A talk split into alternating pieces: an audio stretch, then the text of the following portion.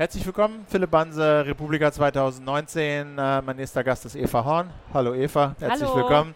Äh, du bist auch Social Media Redakteurin bei Spiegel Online. Genau. Und ich wollte mit dir mal ein bisschen äh, sprechen über den Umgang eines großen Mediums mit ja, populistischen Inhalten, rechtspopulistischen Inhalten auf sozialen Medien. War auch Thema deines Talks hier. Fangen wir doch mal an, bevor wir über das Problem reden, um mal zu beschreiben, was äh, macht ihr da eigentlich, beziehungsweise inwiefern schlägt das Problem bei euch auf? Was sind denn so soziale Medien, äh, mit denen ihr operiert und wie, wie geht, was, welche Rolle spielt Facebook bei euch, welche Spiel, spielen Ad-Replies bei Twitter, welche Rolle spielen die Kommentare bei euch? Vielleicht kannst du mal so ein bisschen ein Gefühl dafür geben. Klar, kann ich sehr gerne machen. Wir sind tatsächlich aktiv, vor allen Dingen momentan auf Instagram, ähm, Facebook und Twitter. Ähm, dann sind wir auch noch auf Snapchat aktiv, aber das ist ja sozusagen ein geschlossener Kosmos mit eher, eher weniger, weniger Nutzerinteraktion. Deswegen würde ich das jetzt mal beiseite lassen.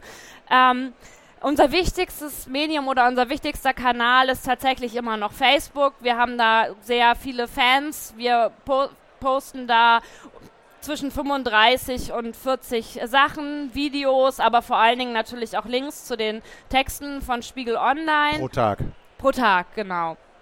Und haben dann tatsächlich auch ein enormes Kommentaraufkommen. Aufkommen. Wie, K- Größenordnung, mit was ihr da so moderieren machen müsst? Das kann, kann ich tatsächlich Ja. schwer sagen, weil es sehr tagesformabhängig ist. Also manchmal haben wir wirklich ähm, Sachen, Artikel, da sind dann 2000, 3000 Kommentare. Ähm, aber über 100 sind es eigentlich meistens. Immer, immer. Ne? Äh, wie viele Leute äh, machen das bei euch?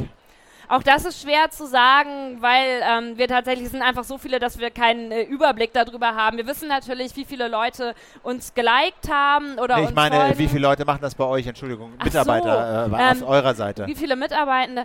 Ähm, wir sind momentan, wenn ich mich nicht verrechne, sind wir sieben Mitarbeitende, ähm, davon allerdings zum Teil in Teilzeit oder in Okay. leitender Funktion. Ähm, wir arbeiten allerdings auch mit irgendwie mit ähm, Aushilfen. Das heißt, auch nicht alle sind unbedingt fest Immer angestellt.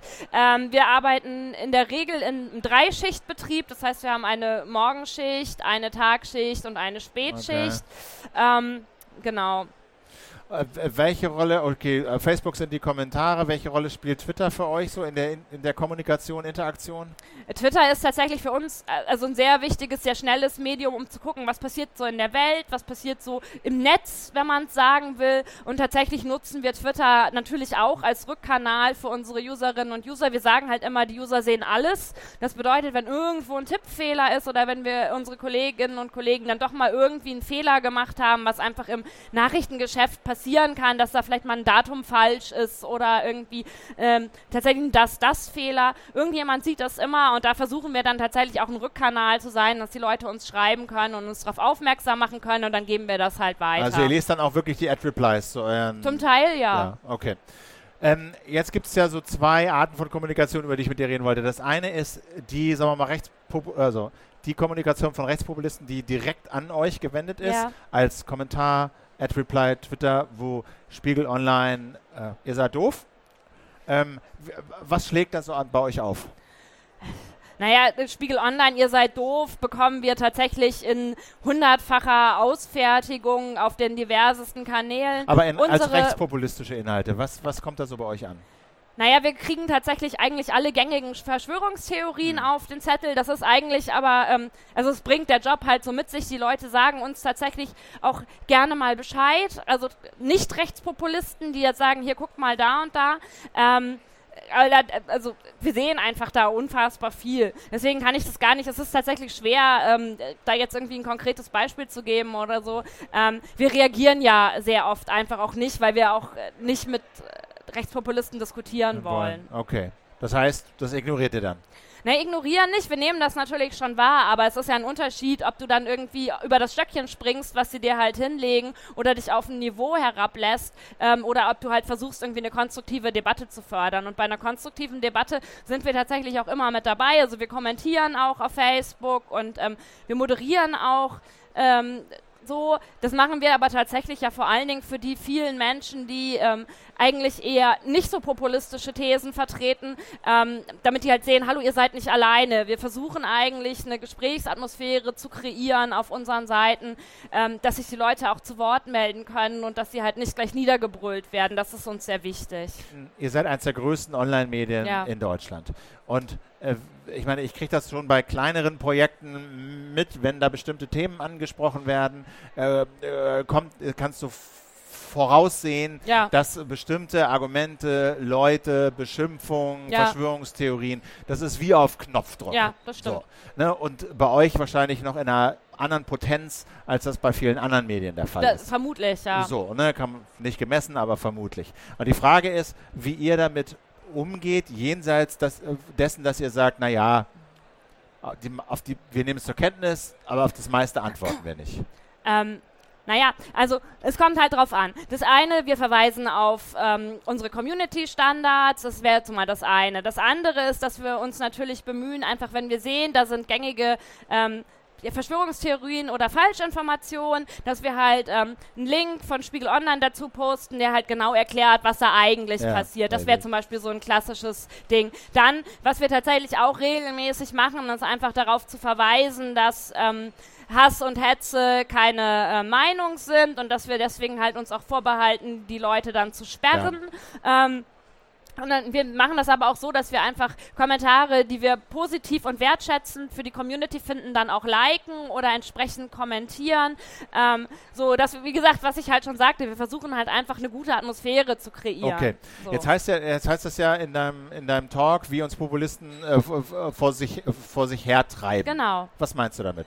Ähm, damit meine ich tatsächlich, dass es immer wieder Themen gibt, die aufploppen, auf die die meisten Medienhäuser meiner Meinung nach noch nicht so eine richtige Antwort gefunden haben. Ähm, wie man zum Beispiel darüber berichtet. Jetzt Beispiel, letzte Woche Neonazi-Aufmarsch in Plauen. So, man sieht diese Bilder und das ist nicht nur der, der oder die Medienschaffende, sondern grundsätzlich alle Menschen, die sich in sozialen Netzwerken bewegen, sehen diese Bilder von Neonazis mit Fahnen, mit Uniform, mit Pyrotechnik und sind erstmal schockiert, weil man irgendwie, man fühlt sich halt abgestoßen und man denkt auch, 2019 in Deutschland, in diesem Land mit der Geschichte, das, das darf eigentlich nicht passieren. Da kommen ziemlich äh, also da, da, hat man sofort Emotionen zu. Und ähm, was sehr oft passiert und was ich da jetzt auch wieder äh, festgestellt habe, ist, dass tatsächlich diese ähm, diese Bilder wiedergegeben werden und, ver, ähm, und ähm, verteilt werden und sozusagen ähm, ja geteilt werden, ohne dass man sich halt Gedanken darüber macht, ähm, was diese Menschen damit vielleicht bezwecken wollten. Dass es halt nicht tumbe Neonazis sind, die da für die Plauna marschieren gehen, sondern dass diese Bilder ganz klar so produziert sind, genau das auszulösen und in nationale und internationale Medien zu kommen. Und wenn man sich das anguckt, dann muss man halt auch einfach sagen, dass das sehr gut funktioniert hat. Und das Problem ist halt, dass diese, nur dieses, guck mal, da sind Neonazis, ähm, das geht halt journalistisch nicht weit genug. Man muss halt gucken, dass man ähm, darüber anders berichtet. Das Wie ist für mich da was ganz Entscheidendes. Also äh, ich habe auch kürzlich mit Christian Fuchs gesprochen, ein Kollege von der Zeit hat ein Buch geschrieben, das Netzwerk der neuen Rechten und ein, sagen wir mal, roter Faden oder ein Punkt, den er in dem Buch macht, ist, dass es ähm, eine Bewegung von rechtsradikalen neuen Rechten äh, gibt. Die sind zahlenmäßig relativ überschaubar. Ihnen gelingt es aber durch genau solche strategisch konzertierten, koordinierten Aktionen mit, mit Videos, mit Bildern auf sozialen Medien den Eindruck zu erwecken, dass es wahnsinnig viele sind und dass es eine, eine, eine große Bewegung ist. Und die Frage ist, ne, und das sprichst du ja auch genau an, wie sollen Journalisten mit solchen Bildern umgehen? Also das eine ist zu sagen, wir ignorieren es, weil es ist nicht wichtig. Das andere ist einfach wortlos zu retreaten. Schau mal, da passiert was. Aber wie ist sozusagen, wie kann in sozialen Medien äh, sagen wir mal, ein, eine Information darüber stattfinden, dass es passiert, ohne in diese Falle zu tappen? Indem man halt den Spin nicht mitgeht. Du hast ja da gerade was ähm, ganz Wichtiges angesprochen, dieses, ähm, dass sie halt irgendwie suggerieren wollen, dass sie sehr viele sind. Und da kann man dann zum Beispiel schon mal hingehen und sagen, es sind nicht so viele. Man kann zum Beispiel die, äh, die Zahlen nennen, ähm, wie viele da wirklich waren. Aber was ich tatsächlich immer raten würde, ist, Reporter dahin zu schicken. Die sollen dann halt mal mit den Menschen vor Ort sprechen und äh, sie sollen sich irgendwie Fragen stellen, wie man das als Journalist oder als Journalistin halt so macht. Zum Beispiel, wieso durften die da eigentlich marschieren? Gibt es da nicht eigentlich irgendwelche Auflagen? Wo kommt das eigentlich her? Gibt es vielleicht tiefer äh, gehende Ursachen? Ähm, so, dieses Phänomen ist ja nicht neu. So. Und ähm, man kann halt so viele Geschichten erzählen und so viel recherchieren, was halt einem dann gesellschaftlich auch viel mehr weiterbringt, als das plumpe, ja, guck doch mal diese krassen Bilder zu reproduzieren. Denn ein Mechanismus ist ja auch von, von rechten Netzwerken, äh, Themen zu setzen und sie peu à peu immer weiter hoch zu jazzen, in irgendwelche Trending Topics reinzukommen, damit dann traditionelle Medien das Gefühl haben, sie kommen daran nicht mehr vorbei. Da ist ein Riesenthema genau. im Netz ja. und jetzt müssen wir darüber auch berichten und damit ist dann das Ziel der Kampagne eigentlich schon erreicht. Ja. Ist, ist, dieses, was du angesprochen hast, der, der einzige Punkt, den du da Kollegen mit auf den Weg geben würdest? Zu sagen, wenn ihr, wenn ihr es wirklich für wichtig haltet, fahrt selber hin, recherchiert? Oder gibt es da noch andere Fettnäpfchen, auf die du hinweisen würdest? Naja, also äh, man, äh, wenn man halt irgendwie guckt, dass man mehr Diversität in Redaktionen bekommt, das wäre zum Beispiel auch nochmal so ein Punkt, ah, dass man okay. halt diese, ne, du kannst halt irgendwie gucken, wenn du halt feststellst, es gibt irgendwie vermehrt Hetze gegen Geflüchtete, dann kann man ja auch mal irgendwie gucken, dass man mit Geflüchteten redet, anstatt immer ständig nur zu reproduzieren, dass Leute sagen, dass die so und so sind. So. Und dafür brauchst du dann halt eine diverse Redaktion. Was du halt auch brauchst, ist ein ausge ausreichend ausgestattetes Social Media Team, auf das du dann aber auch hören musst. Wenn die dir halt sagen, nee, hört mal zu, das ist, sieht alles so gleichförmig aus. Ich bin mir eigentlich relativ sicher, dass es eine Kampagne ist. Man kann ja auch äh, super einen Artikel darüber schreiben, dass das halt eine Kampagne ist und erklären, wie das das funktioniert. So, das, also ich finde, da gibt es sehr, sehr viele Möglichkeiten, wie man damit umgehen kann. Äh, welche, welche Rolle spielt denn in deinen Augen die AfD in, diesen, in, diesen, in dieser Kommunikation? Ähm, unterschiedlich. Also sie spielt natürlich ähm, insofern eine große Rolle, als dass sie halt sehr viel ja, sehr erfolgreiche Social Media Arbeit macht. Das sieht man ja an den äh, Zugriffszahlen beziehungsweise an den Reichweiten und an den Shares, äh, die die so äh, generieren. Deswegen, natürlich äh, spielen die äh, da eine große Rolle. Andererseits muss man halt auch immer sagen, sie spielen ja auch deswegen so eine große Rolle, weil wir sie halt lassen, beziehungsweise in dem Kontext halt auch, weil die anderen äh, Parteien möglicherweise nicht so eine erfolgreiche Social-Media-Arbeit machen. Also ich würde tatsächlich sagen, irgendwie die AfD ist halt auch besonders, vielleicht, vielleicht ist sie auch besonders skrupellos, weil äh, wir ja nun auch alle wissen, dass ähm, Populisten im Gegensatz zu Nicht-Populisten einfach dazu neigen, Dinge sehr, sehr stark zuzuspitzen, ohne Rücksicht auf Verluste. Und das machen die anderen natürlich nicht.